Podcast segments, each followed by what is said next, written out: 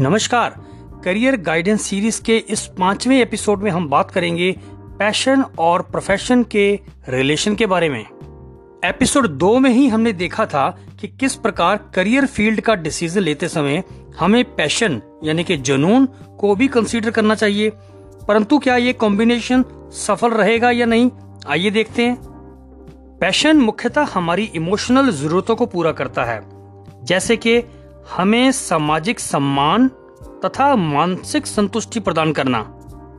वहीं दूसरी ओर प्रोफेशन हमारी रैशनल जरूरतों को पूरा करता है, जैसे कि हमें रोटी, कपड़ा, मकान प्रदान करना तथा हमें आर्थिक सुरक्षा प्रदान करना।